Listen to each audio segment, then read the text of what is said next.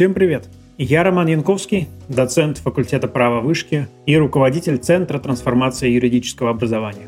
Я Дмитрий Текутев, также доцент факультета права вышки и заместитель руководителя Центра трансформации юридического образования. Наш подкаст про то, как учиться праву, как поступить в хороший вуз, как эффективно сдать сессию, как устроиться на работу и в конечном счете, как стать успешным юристом. Чтобы стать хорошим юристом, недостаточно просто посещать все пары в университете. Мы расскажем, как построить свое обучение так, чтобы усвоить все нужные знания и навыки, как искать, изучать и запоминать всю необходимую информацию о праве. А еще мы будем приглашать практикующих юристов и экспертов, которые помогут разобраться в тонкостях вузовского образования, в трендах развития юридической профессии, в секретах построения карьеры – Слушайте нас на Apple Podcasts, Google Podcasts и на Яндекс Музыке в любое удобное время. Поехали! Сегодняшний выпуск подкаста мы готовили довольно давно. Мы хотели обсудить распространенные мифы о профессии юриста. Но чтобы сделать набор мифов более объективным, мы не стали сами их выдумывать или вспоминать, а устроили опрос у студентов Высшей школы экономики и таким образом собрали некоторый шорт-лист который будем обсуждать на протяжении этого и, возможно, еще следующих выпусков. А чтобы обсудить эти мифы о профессии юриста, мы позвали Александра Хвощинского. Александр – магистр юриспруденции, стратегический консультант, партнер и соучредитель консалтинговой компании Legal Strat Agency из города Берлин. Выпускник и в прошлом преподаватель юридического факультета Московского государственного университета. Александр, я ничего не перепутал? Расскажите, может быть, подробнее, чем вы занимаетесь сейчас? Спасибо, Роман. Для меня большая честь участвовать в вашем подкасте. Спасибо за приглашение. Я действительно очень долго практиковал право, фактически с момента своего поступления на юридический факультет МГУ, но с 2005 года в большей степени и уже профессионально занимаюсь исследованием свободных юридических профессий, являюсь автором и ведущим разнообразных тренинговых программ для юристов – прежде всего в сфере развития профессиональных навыков юристов, а также в сфере управленческих компетенций по управлению юридической практикой. Я думаю, что Александр будет идеальным кандидатом для обсуждения мифов о юристах, поскольку у него есть как конченное российское юридическое образование, так и зарубежное юридическое образование, практика в юридических компаниях, преподавательская деятельность. То есть так или иначе все ипостаси профессии юриста Александр застал, и поэтому развенчание мифа будет наиболее объективно с его стороны, а мы ему в этом стараемся помочь. Спасибо большое. Ну, я в значительной степени чувствую себя тем самым Шуриком, который осуществляет этнографическую экспедицию, собирает мифы, легенды, тосты, подкасты, характеризующие юридическую профессию. Исследовать ее, не исследуя ее мифологию, фактически не получается. Александр, кстати, как вы считаете, много ли вообще мифов о работе, о карьере юриста по сравнению с другими профессиями? Как лично мне кажется, что много. И если вы со мной согласны, то как вы считаете, почему? Я с вами абсолютно согласен. Эта профессия окружена мифами. Надо отметить о том, что в самой профессии вообще имманентно свойственна тайность. Мифы вообще возникают тогда, когда надо объяснить что-то непонятное – а в профессии юристов частью профессионализма является способность о чем-то вообще не говорить. У нас есть э, профессиональные тайны, у нас есть э, э, очень широко понимаемая конфиденциальность, которая является важным элементом доверия, доверительных отношений с клиентами. И поэтому, вообще-то, в принципе, юристы много несут в себе тайного, а для людей, которые желают, собственно говоря, эти тайны разгадать и раскрыть, ну, иногда при отсутствии того или иного понимания возникает необходимость рассказать какой-то определенный миф. И к тому же мифы играют еще много таких полезных и важных ролей, я бы сказал, душеспасительных. Ну, во-первых, для того, чтобы смириться с какой-то нежелательной или неприятной реальностью, а неприятной реальности в работе юристов достаточно много, мы же имеем дело не всегда с счастливыми моментами, когда богатые становятся еще богаче. Мы же иногда имеем дело с несчастьями, которых люди нуждаются в помощи. Наверное, чтобы смириться, например, с потерей моряка и матроса, интересно рассказать историю об разгневанном Посейдоне. А иногда вообще, в принципе, когда скучно, например, и ты сидишь у костра, то, наверное, приятнее и интереснее рассказать какую-то интересную легенду в поддержку, нежели говорить о грустном. Знаете, Александр, я по абсолютно случайному совпадению в данный момент читаю книгу а, Юваля Ноя Харари который называется «Сапиенс. Краткая история человечества». И там как раз-таки говорится, что умение придумывать мифы, распространять эти мифы среди большого количества людей и, самое главное, способность верить в эти мифы стало тем фактором, ну или одним из факторов, который позволил человечеству выиграть конкуренцию у всех остальных видов и сейчас занимать такое доминирующее положение на нашей планете. Потому что вера в общий миф позволила людям кооперироваться очень большими группами и реализовывать такие проекты, которые другим видам были не под силу. А, собственно, на основании мифов возникли первые государства. В их основе лежали мифы. Э, религия, национальная принадлежность, идеология — это все придуманные конструкции, вера в которые скрепляла большие группы людей. И, собственно, право. Само право — это тоже миф. Это придуманный человеком конструкт. Особенно, если мы говорим о концепции естественного права, прав человека. Да, до 18 века никто не знал и не думал, что у человека есть какие-то неотчуждаемые права, которые ему присущи от рождения. А сейчас на этой концепции, на этом мифе основаны практически все современные правовые системы. Ну и, конечно, способность верить в мифы, она иногда приводила человечество к катастрофическим последствиям. Особенно да, хорошо это показала история 20 века. И в этом плане, когда вы сказали, что юристы — это такая корпорация жрецов, вы, по сути, подвели меня к первому мифу. Часто приходится слышать, что юридическое сообщество — это такая закрытая корпорация, и юридическая профессия, она вообще для избранных. И часто студенты в России экстраполируют эту закрытость на невозможность без каких-то заранее определенных преимуществ, условно говоря, без блата, в нее попасть. Это касается как поступления на юридические факультеты. Часто от других студентов, не юристов, приходится слышать, что, ну, понятно, юрфак, там учатся дети юристов, прокуроров, судей, э, лучше пойти на какой-то другой факультет, где люди попроще, и там у тебя будет больше шансов выбиться в люди. И даже после окончания, если кто-то сумел все-таки самостоятельно поступить на юрфак, отучиться успешно, они считают, что ну ладно, тут не повезло, но вот уже устроиться, нотариусом, судьей, какую-то престижную корпорацию пойти.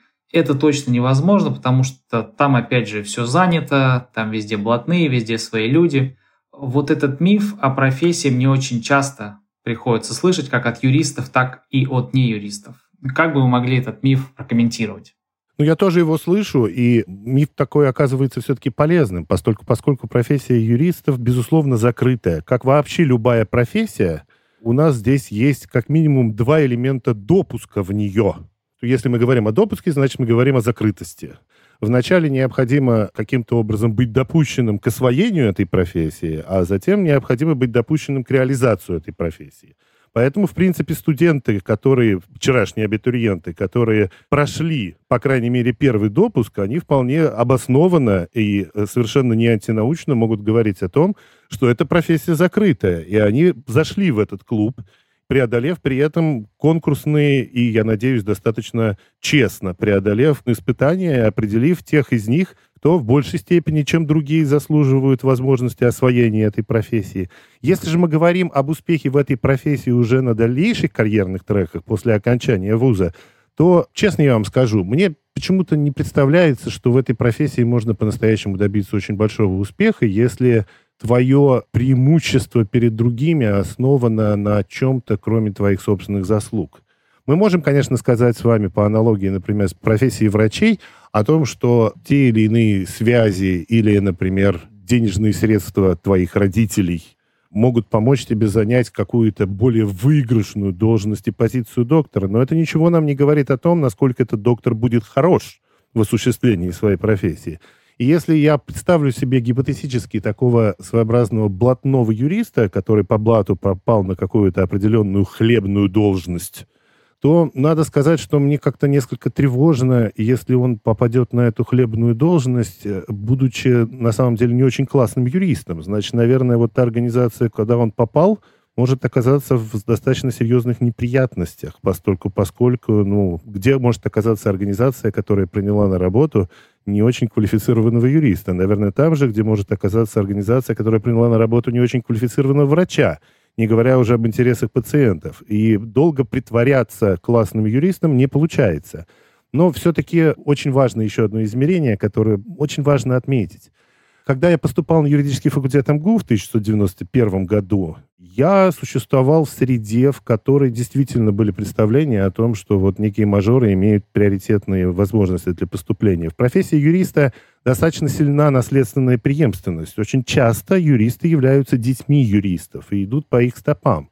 Так вот, что я вам в этом смысле могу сказать? Мне показалось, что уже на этапе вступительных экзаменов дети юристов, в том числе дети преподавателей факультета, проявляли себя как студенты, которые всегда относились к, я бы сказал, самой сильной и самой интересной категории студентов, не говоря уже о том, что происходило потом на их профессиональной стезе.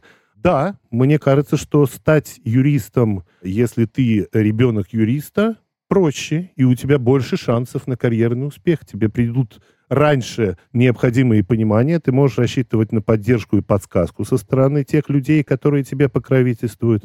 Ну и, наконец, последнее измерение. Да, стать юристом легче, если у тебя богатые родители. По той простой причине, что получение юридического образования по умолчанию является достаточно дорогой вещью. И если у тебя есть возможность эту вещь оплатить, то ты получаешь, соответственно, больше шансов. Поэтому я бы не назвал это прямо таким мифом.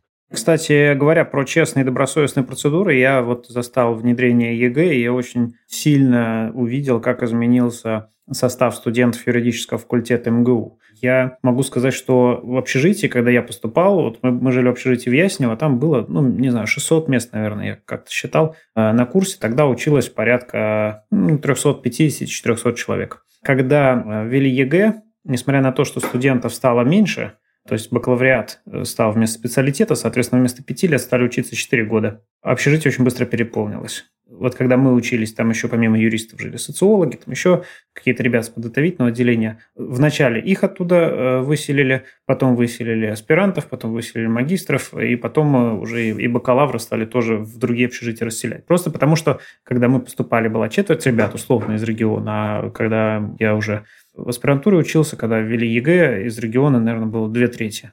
И в этом плане ЕГЭ, конечно, очень сильно повлиял именно как социальный лифт на возможность поступления из других регионов, потому что, понятно, те, кто жили в Москве, до ЕГЭ они ходили на подготовительные курсы. Это тоже было фактором поступления, причем тоже не обязательно каким-то вот несправедливым фундаментально, ну, просто чисто технически, конечно, если ты живешь, там, не знаю, в Ярославской области, ты не сможешь ездить на подкурсы в МГУ 2-3 раза в неделю. Соответственно, вот ребята из э, регионов поступали меньше.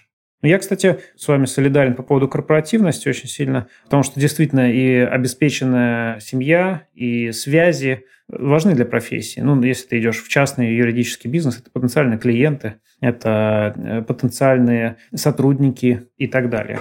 Мне вот лично кажется, что в юридической профессии нет, с одной стороны, знаете, такого влияния семьи, как вот в профессиях, например, ну, как, не знаю, музыкантов. Когда ребенок растет в окружении музыки, оба родителя музыканты, он обычно вырастает еще более талантливым, одаренным музыкантом, потому что с раннего детства начинает этим заниматься. Я родился в семье юристов, таких не профессоров, но с юристов, и я не скажу, что я это впитывал. Как-то особенно все эти скучные разговоры про судебное заседание, кого там отложили, кого посадили, отпустили, это все как какой-нибудь сериал э, про полицейских и бандитов, там вот так воспринималось что-то фоновое. У юристов я бы не сказал, что есть какое-то ценностное отличие от других профессий, как, например, вот есть дети военных, там, династии военных, да, когда целыми поколениями люди заканчивают офицерские училища. Юристов как будто такого меньше. Но вот именно корпоративность в плане связи, в плане контактов действительно присутствует. Хотя, повторюсь, не, не такая огромная, как и в других профессиях. И, честно говоря, у меня очень мало знакомых успешных юристов. Это потомственные юристы, скорее даже наоборот, я бы сказал.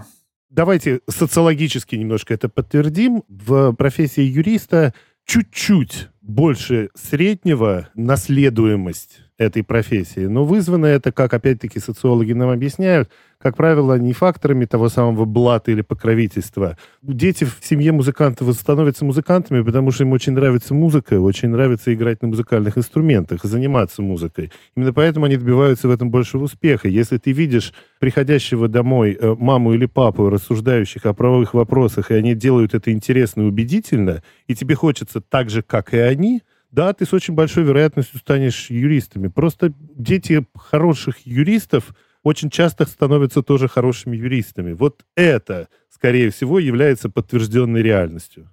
Ну и опять же, юриспруденция довольно популярная профессия. То есть если мы посмотрим на вероятность, Конечно, дети морских биологов условно реже становятся морскими биологами, чем дети юристов становятся юристами, просто потому что биологов мало. И если абсолютно случайно распределяется профессия, допустим, то вероятность попасть так, чтобы совпали родители с детьми, у юристов больше. Ну, это так, статистические выкладки. Я на самом деле, продолжая вопрос мифов, хотел такой студенческий миф уже поднять. То есть это был миф абитуриентский. Мне кажется, что те, кто поступил на юрфак, уже год-два отучился, они уже видят, что, в принципе, возможность стать юристом и как-то продвинуться в профессии есть э, не только у детей юристов. Но вот тут подступает другой миф, который называется «забудьте все, чему вас учили в универе». Потому что э, те немногие, кто имеет опыт работы на первом курсе, на втором курсе, они часто сталкиваются, что работа абсолютно не соответствует тому, что их на первом-втором курсе учат. Там ни история права, ни теория права, мягко говоря, неприменима. Тем более, что работа обычно низкоуровневая. И я не говорю там юридического курьера, бегать в суд, фотографировать материалы э, дел. Но работа даже вот помощника юриста, она не очень теоретизированная, она очень практичная, очень прикладная. И они видят, что действительно то, чему их учили, оно не очень-то применимо в их профессии. И многие работодатели тут подливают масло в огонь, э, говоря, что действительно учат вас ерунде, вас учат учиться, вас учат каким-то софт-скиллам, там, взаимодействовать с людьми, аргументировать свою позицию, писать как-то логически связано. А все остальное можете хоть на юриста учиться, хоть на, на физика. Неважно, главное, чтобы вы потом были готовы э, уже в работе все необходимые навыки быстро воспринять. И вот как вы считаете, действительно ли в университете в первую очередь учат учиться? Или в э, университете действительно э, преподают что-то, что имеет отношение к последующей работе юриста, без чего юристом стать не получится? Мне кажется, что этот миф, а именно представление о том, что студенту полезнее будет забыть о том, чего вы учили в университете, и в реальной жизни, практике своей, в своих карьерных траекториях он едва ли найдет полезным то, что ему обучали в э, ВУЗе, скорее всего, все-таки носит национальный или, может быть, региональный характер. Да? То есть он не является универсальным для профессии юриста вообще. И разница здесь очень фундаментальная. Определяется прежде всего тем, как осуществляется вот этот самый второй допуск в профессию. Поверьте мне, что в тех странах, в которые второй допуск профессию осуществляют не вузы, выдающие дипломы, принимающие госэкзамены, а сама юридическая профессия, то есть люди, осуществляющие эту профессию, сертифицируя, что человек, проводя обучение в ВУЗе, вполне готов вместе с нами сейчас сделать одно какое-то общее дело. Вы имеете в виду, например, Соединенные Штаты Америки с адвокатскими экзаменами? Например, Соединенные Штаты Америки, подавляющее большинство стран Европейского Союза, которых допуск профессию, настоящий допуск профессию, осуществляет уже такой своеобразный консорциум профессионалов, которые включаются и профессора вузов, и представители других юридических профессий. Вот в этих странах как раз вот в эту легенду не верят, эту легенду не распространяют, поскольку, поскольку этот самый допуск в профессию осуществляется как раз на основе того, чтобы удостоверить в том, что то, чему человек научился в ВУЗе, достаточно и действительно необходимо для того, чтобы он мог осуществлять эту профессию.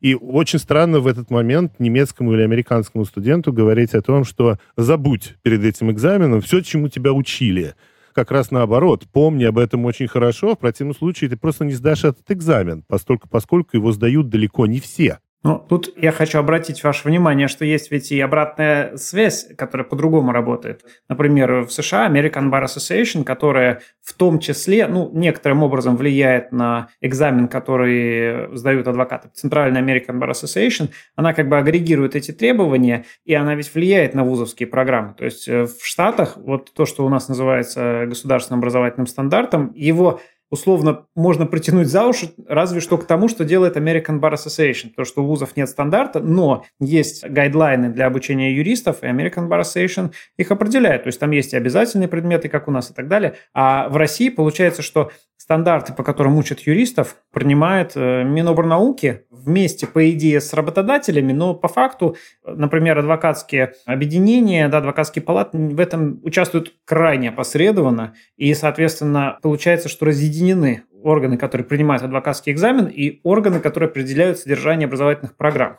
Совершенно верно, и это предопределяет распространенность этого мира, в частности, в России – да, в тот момент, когда ты готовишься к вступительному экзамену в профессию и входишь в эту профессию, возможно, тебе действительно придется забыть очень многие вещи, которые ты учил в университете, поскольку, поскольку они были тебе преподнесены неправильно и не так, как это, собственно говоря, нужно тем профессионалам, которые вместе с тобой будут практиковать доверяя тебе свою работу, доверяя выполнение очень-очень важных миссий, очень ответственных миссий. Что я могу сказать? В России в ситуации, при которой вот эта самая двухступенчатость немножко теряется и размывается, вузы учат тому, что им говорят учить, а профессионалы потом, принимая людей на работу, доучивают их тому, чего необходимо для осуществления этой профессии. Да, этот миф может оказаться вполне обоснованным, и верить в него, в принципе, может оказаться даже очень полезно. И что я могу сказать для того, чтобы быть реалистом? А выпускнику российского юридического вуза, не только российского юридического вуза, придется очень многому учиться заново и доучиваться очень многому заново, ну, в частности, обретать э, те компетенции, которые он так и не освоил в годы обучения. Ну, возьмем, например, какой-нибудь очень практический пример, навык юридического письма.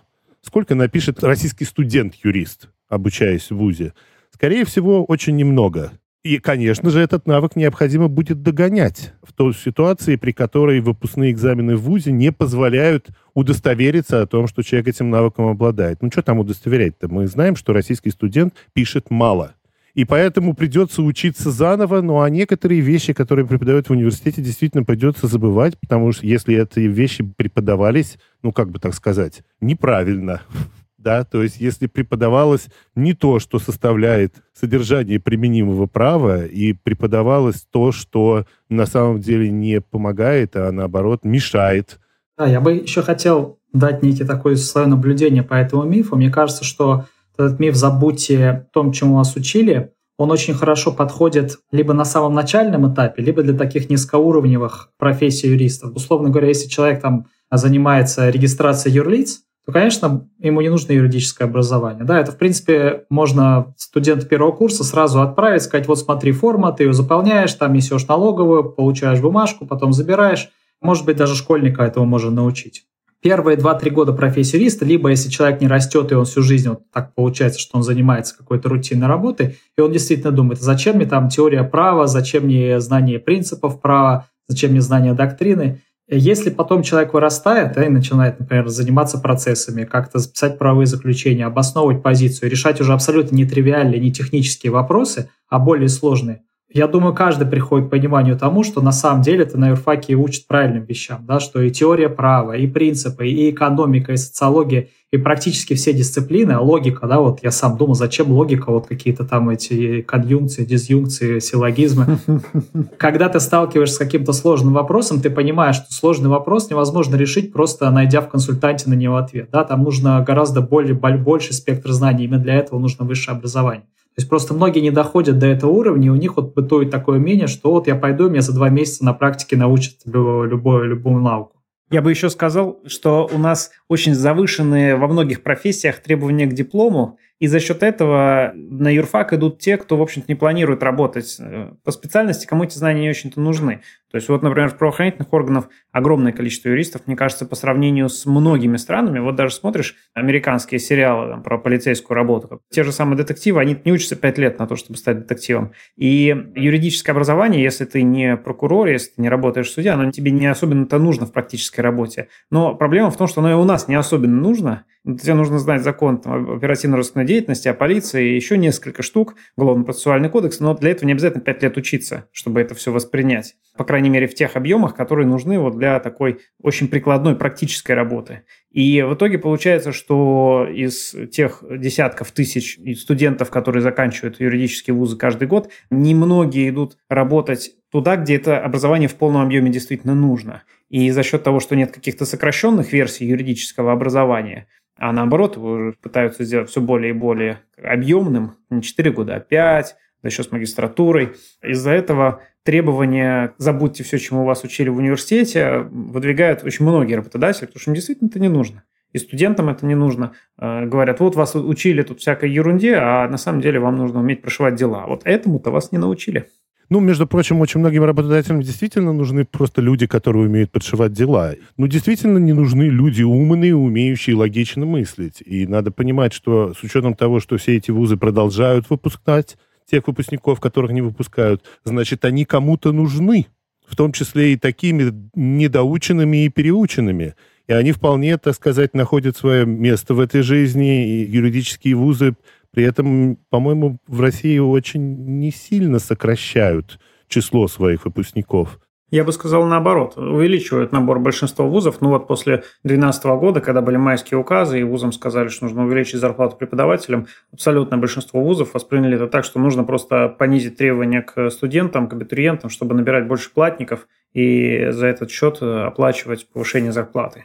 И это еще лучший сценарий, да, то есть кто-то там начал увольнять, кто-то начал набирать больше народ. Но в среднем количество юристов стало больше, и я недавно, кстати, с удивлением узнал, вот я смотрел статистику по советским юридическим вузам, что, оказывается, до Брежнева вообще в России выпускали меньше 10 тысяч юристов в год на весь СССР. То есть это не только РСФСР была, а все республики. Вот в 80-е годы там была реформа высшего образования, при которой, в принципе, высшее образование стало более доступным. К концу 80-х выпускали около 20 тысяч. Сейчас выпускают 160-170, насколько я помню цифры. То есть почти в 10 раз увеличился выпуск юристов. При том, что, конечно, увеличилась преступность по сравнению с советским периодом, потребность в юристах бизнеса, там, судов стало гораздо больше, но не в 10 же раз, правильно? Тем более, что страна насколько стала меньше, то есть э, в населении, да, и, соответственно, в количестве случаев правоприменения, скажем так. Надо нам с вами все равно понимать очень-очень важную вещь, что увеличение количества юристов было связано не только с увеличением преступности. Увеличение количества юристов было связано прежде всего, как исследователи рынков, я могу сказать это абсолютно достоверно, с увеличением количества клиентов и их запросов. У нас в категории клиентов появилось такое уникальное явление, как бизнесы, хотя они оставались клиентами в виде тех же советских предприятий но тем не менее таких клиентов, бизнесов стало больше, что породило необходимость э, увеличения количества юристов, которые могут этим клиентам оказывать услуги, и предопределило увеличение спроса. То есть я бы не стал бы винить только исключительно жадных преподавателей юридических вузов, которые хотят чуть-чуть больше получать вознаграждение и чуть-чуть больше работать, и чуть дольше учить своих студентов, в том, что таких студентов-выпускников стало больше. Еще очень важная цифра, на которую важно обращать внимание любому человеку, который воспринимает этот мир не в призме мифологии, а с целью э, реального изучения того, как происходит. Это количество выпускников юридических вузов, которые отказались от осуществления профессии именно как профессиональные юристы. И эта самая доля, она остается примерно неизменной середины 90-х годов. Но, то есть, иными словами, в любом случае примерно 30-40% выпускников российских юридических вузов к этой профессии в будущем не будет иметь фактически никакого отношения.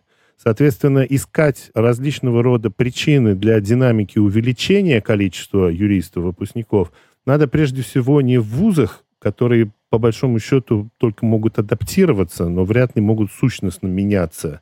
И это подтверждает вот этот вот не меняющийся процент.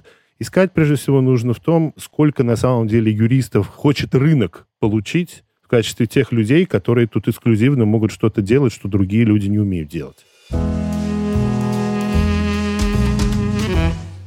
Да, кстати, ваше рассуждение в какой-то степени является переходом к следующему мифу. Вы сказали, что на юристов большая потребность. В то же время в обществе очень укоренен миф, который можно назвать так. Юрист – бесполезная профессия. Что вот юристы – это паразиты на теле общества, что вот есть, условно говоря, люди, там, их, не знаю, можно назвать реальный сектор, да, которые создают какой-то реальный продукт, а юристы — это, по сути, ну, говоря экономическим языком, люди, которые существуют за счет транзакционных издержек особенно в таких обществах с низким уровнем доверия и низким уровнем правовой культуры, каким является российское общество, это некое следствие того, что в России не работают какие-то институты. Если в стране была высокая правовая культура, то юристы как таковые были бы не нужны.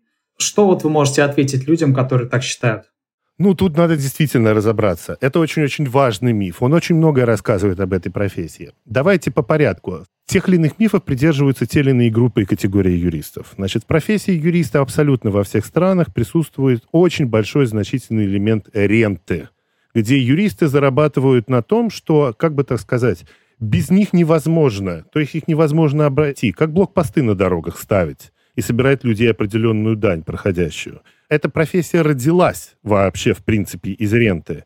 И только потом, по мере своего развития, прежде всего по мере развития общества и усложнения потребностей различных членов этого общества, у нас возникла идея того, что юристы на самом деле, в принципе, не только неизбежное зло, которым надо заплатить и по возможности меньше для того, чтобы пройти мимо них, а это еще немножечко и добро, поскольку, поскольку они эксклюзивно, в отличие от других людей, от других непрофессионалов, могут сделать что-то, что позволяет тебе, по большому счету, сохранять капитал, увеличивать капитал, передавать его по наследству, ну, то есть оказывать по-настоящему очень большую пользу. И если вот эта самая рентная часть этой профессии действительно неуклонно сокращается, ну, поскольку, поскольку она действительно может вызвать впечатление абсолютной бесполезности, ну, неизбежное зло, с которым желательно вообще, в принципе, не сталкиваться – то та часть профессионалов, которые на самом деле умеют оказывать высокоценностные услуги, действительно помогая людям, неуклонно увеличивается. В этом смысле самым лучшим разоблачением мифа является неуклонная статистика. Понимаете, очень странно говорить о бесполезной профессии, которая увеличивает количество своих членов, я бы сказал, неуклонно, и очень странно об этом рассуждать применительно к профессии, э, в которой эти самые члены, увеличивающие свое количество, э, больше зарабатывают, то есть больше получают, собственно говоря, от общества ту часть богатства, которыми с ними готовы и охотно делиться. Больше богатством делятся тогда, когда делятся охотно, а не тогда, когда им делятся для того, чтобы наконец-то уже проскочить эту процедуру, где я вынужден был взять этого юриста. Ну, давайте по аналогии с профессией врачей посмотрим. Ведь больше зарабатывают те стоматологи, которые позволяют делать людям хорошие зубы, а не вырывают эти зубы. Залечить или вырвать зуб – это неизбежное зло. И я, когда буду думать о решении проблемы для себя – юридической или, опять-таки, стоматологической, да, мне, может быть, не захочется за это заплатить много. Но если я захочу иметь хорошие зубы, я буду, да, обогащать стоматологов. Ну и слава богу, что они будут обогащаться. Что же я еще могу сказать, когда я разговариваю с профессиональными юристами? Нет, эта профессия не бесполезная. Число юристов и в абсолютном, и в относительном выражении на душу населения не уменьшается, а увеличивается. Причем соотношение количества юристов на душу населения в странах с высокой правовой культурой оказывается на самом деле гораздо выше что говорит о том, что высокая правовая культура подразумевает на самом деле твою способность дать обществу и клиентскому сообществу чего-то большее и чего-то более ценного – Поэтому рассуждать о бесполезности не стоит. Количество юристов, которые дают услуги соразмерные размеру тех гонораров, которые им выплачиваются, опять-таки неуклонно растет. Да, раз уж мы заговорили про гонорары, вот э, еще один распространенный миф с этим связанный. Юристы очень много зарабатывают. Вот все юристы, они практически олигархи, у них немыслимое количество денег, и вот достаточно там пару лет потерпеть, и у тебя будет, э, я не знаю, Бентли, несколько домов во всех странах мира, которые ты пожелаешь и так далее. Очень укорененный миф, почему, собственно, часто идут в эту профессию, да, за деньгами. Как вы тоже можете его прокомментировать? Здесь очень важно отметить, что некоторые юристы действительно очень много зарабатывают. В этом мифе интереснее всего история его возникновения – Дело в том, что идея богатых юристов, она вообще, в принципе, может возникнуть только там, где на самом деле ты, по большому счету, не знаешь, сколько юристы зарабатывают. В тех странах, в которых э, реальные доходы юристов покрываются той же самой заветой тайны, в которой покрываются профессиональные тайны, невольно хочется начать об этом рассуждать немножко в фантазийном ключе. И результатом именно этих фантазийных рассуждений является утверждение о том, что юристы очень много зарабатывают. Юристы являются профессией, которая в среднем принадлежит категории скорее хорошо зарабатывающих, то есть это профессия не для людей с низкими доходами. Если мы берем особенно с вами среднюю температуру по больнице, Но по-настоящему много зарабатывают в этой профессии очень небольшое количество юристов. В конечном итоге все юристы выстраиваются в аккуратную матрицу по процентелям, где мы говорим о э, способности какой-то части профессиональных юристов зарабатывать по-настоящему очень много, а дальше спускаясь вниз, говорим о том, что они зарабатывают много, меньше, меньше, меньше, меньше. Ну и для того, чтобы поддерживать вот этот общий статистический уровень, мы говорим о том, что есть часть профессионалов, которые зарабатывают в этой профессии на самом деле очень мало. Но, тем не менее, даже оставаясь неудовлетворенным этим, они в этой профессии почему-то остаются, ну, потому что находят определенно для этого какие-то определенные резоны. В этой профессии люди работают не только для того, чтобы много зарабатывать, но если уж так вот по большому счету посмотреть прям совсем внимательно, то очень интересно посмотреть, какова у нас разница в заработках самых богатых юристов и самых бедных юристов. И э, в странах с более развитой правовой культурой и более развитой единой юридической профессией у нас эта разница оказывается не такой большой, как страны, в которых допускается существование юристов с крайне низким заработком или иногда даже ниже прожиточного минимума. А почему они остаются в этой профессии, мы с вами будем по-прежнему гадать. Я вот, кстати, хотел несколько цифр привести. У нас юристов в стране точно больше миллиона больше даже полутора миллионов. И если посмотреть э, количество богатых россиян, россиян с наибольшими доходами, то мы увидим, что никак не получается так, чтобы эти полтора миллиона были очень богатыми. Тем более, если мы обратим внимание на то, что юристы ну, довольно хорошо представлены во всех регионах России, не, не обязательно в столицах. И в этом плане вот я абсолютно поддерживаю тезис о том, что юристы – это профессия, которая построена на том, что ты делаешь вид, создаешь образ. Это очень важно перед клиентом создать образ э, такого обеспеченного, влиятельного, высокооплачиваемого специалиста. Офис, костюмы, вот это вот все. И естественно, что люди это воспринимают так, что все юристы такие. Но я даже скажу так, что многие юристы из тех, кто такой образ создают, они на самом деле э, богатыми людьми не являются. И в этом плане было несколько обзоров юридических зарплат. Вот, в частности, фирма Norton Kane делает ежегодный обзор. Есть много вопросов к их методам, к методике. Даже пару лет назад, вот в 2021 году это вылилось в такой большой скандал, потому что они опрашивают тех юристов, которые хотят заявить о своей зарплате, и верят им на слово. И есть такая позиция, что юристы завышают. То есть получается завышенные цифры, поскольку Нортон Кейн, который делает зарплаты, они хедхантеры, то, естественно, они заинтересованы в том, чтобы в своих исследованиях показать высокие зарплаты, потому что они как раз помогают людям устраиваться в юридические фирмы, и им нужен большой поток кандидатов. А юридические фирмы, наоборот, обычно не соглашаются с результатами, потому что им выгодно платить меньше. Они говорят, да нет, да кто столько платит? Да у нас тут в два раза меньше все получают по рынку. Но, тем не менее, даже если посмотреть на их цифры, я вот в 2020 году делал график по Norton Kane у них есть несколько разных типов, э, да, есть э, группы юристов, э, российские фирмы, зарубежные фирмы. И вот даже на 2020 год было видно, что зарплата средняя, она не растет. Если мы переведем зарплату в соответствии с курсом и переведем к реальной покупательной способности этих денег, то зарплаты даже снижаются. То есть в этом плане зарплаты юристов в в середине нулевых были выше, чем зарплаты юристов сейчас. Особенно, конечно, в международных фирмах, но даже в российских фирмах зарплаты были выше. То есть вилка зарплат в реальной покупательной способности и даже в некоторых случаях по номинальной величине была выше, чем она есть сейчас. Наверное, это как-то скорректируется с учетом, что международные фирмы ушли, возможно, возникнет какой-то спрос на рынке на квалифицированных юристов, э, борьба за них среди российских фирм, то есть мы увидим какие-то аномалии на графике, но вот когда ситуация устаканится, я думаю, можно будет продолжить этот график на следующие пять лет, и мы увидим, что юрист – это профессия, которая точно не становится более высокооплачиваемой. И я, мне кажется, даже натыкался на исследование вот American Bar Association, так аналогичное по американскому рынку. Они там тоже делали вывод, что э, зарплаты юристов отстают от роста экономики. То есть э, там, там разница не такая драматическая, как у нас, когда там экономика плюс 10, а зарплаты минус 2. Но там все равно есть расхождение, и, соответственно, они делали вывод, что возникает некий дефицит мест, да, то есть спрос не балансируется с предложением, спрос на юристов снижается, предложение на рынке растет, и там тоже есть свои причины.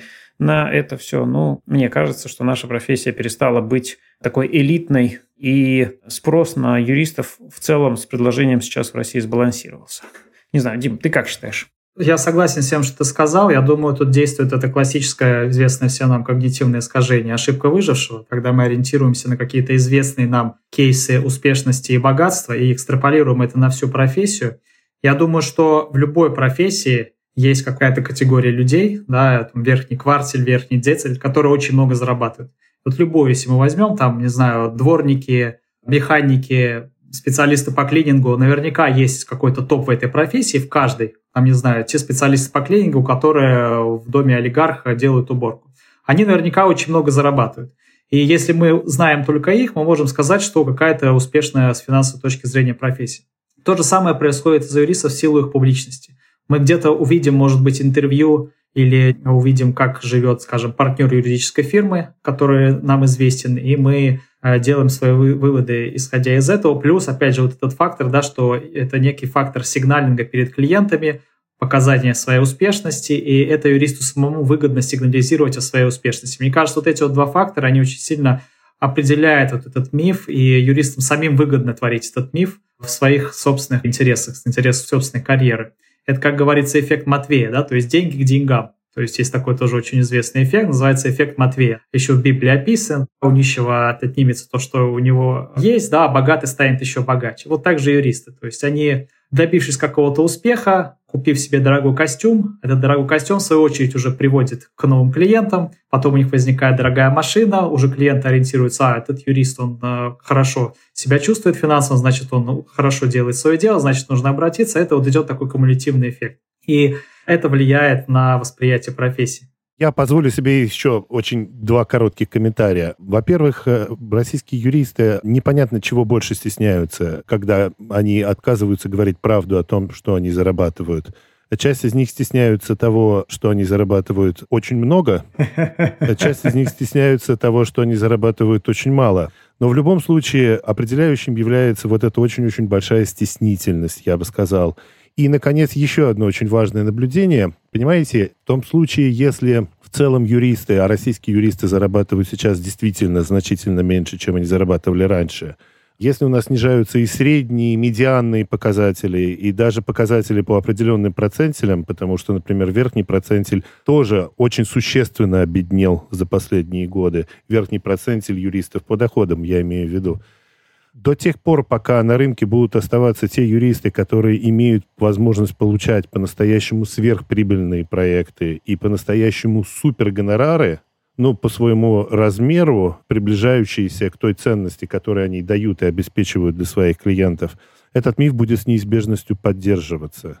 Ну, то есть достаточно будет, чтобы кто-то сказал о том, что, а, юристы стали беднее, вот нам ученые собрались на подкасте, поговорили, рассказали с цифрами, с выкладками, доложили, но, тем не менее, я же знаю, сколько мой сосед научился зарабатывать сейчас, и сколько он зарабатывает сейчас.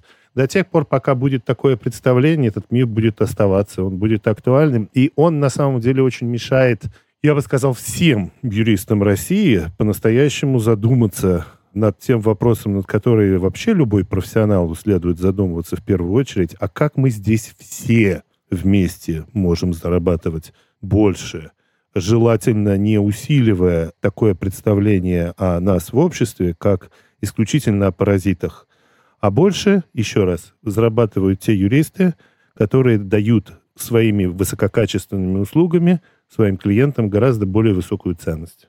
Золотые слова, Александр. Мне прямо очень отозвалось, когда вы сказали про то, э, чтобы мы все задумались, как мы все можем вместе зарабатывать больше.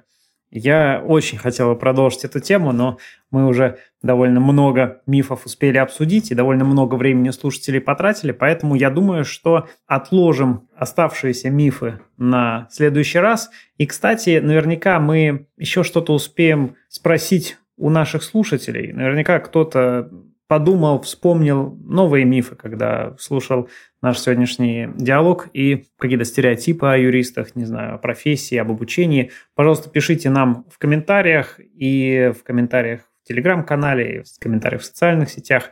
Предлагайте, пожалуйста, нам свои мифы, которые можно было бы обсудить.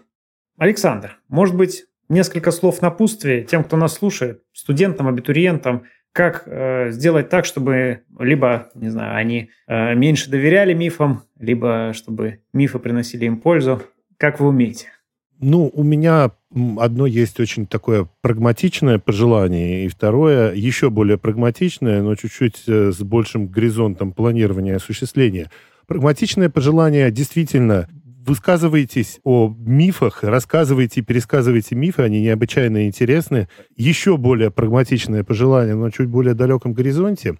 Э, смотрите, особенностью молодой российской юридической профессии является существование в нем такого феномена, ну, я бы сказал, особая популярность такого феномена, как жречество – ну, в любой профессии ты в любом случае доверяешь мнению людей, постольку, поскольку если эти люди успешные профессионалы, ну вот перед тобой говорит профессор или руководитель юридической фирмы, ты слушаешь его внимательно и предполагаешь естественным образом, что он знает, о чем говорит.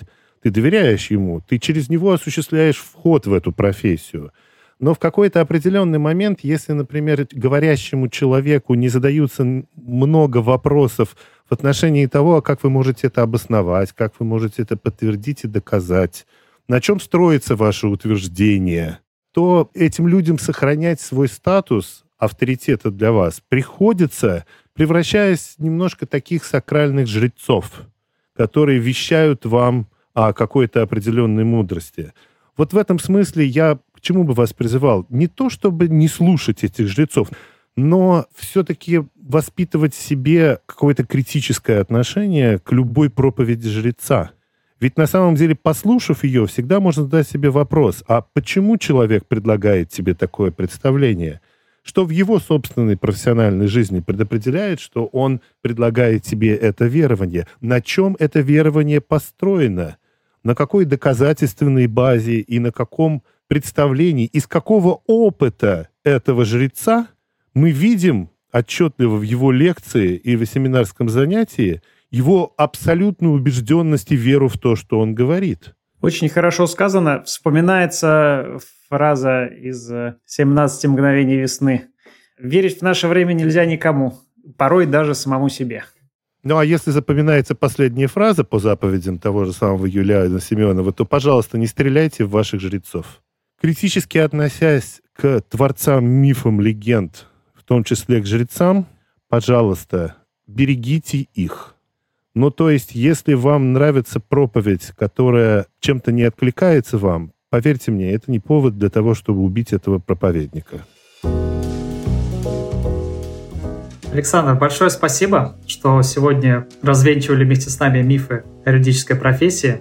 С нами был Александр Хвощинский, партнер и соучредитель консалтинговой компании Legal Straight Agency. Спасибо большое.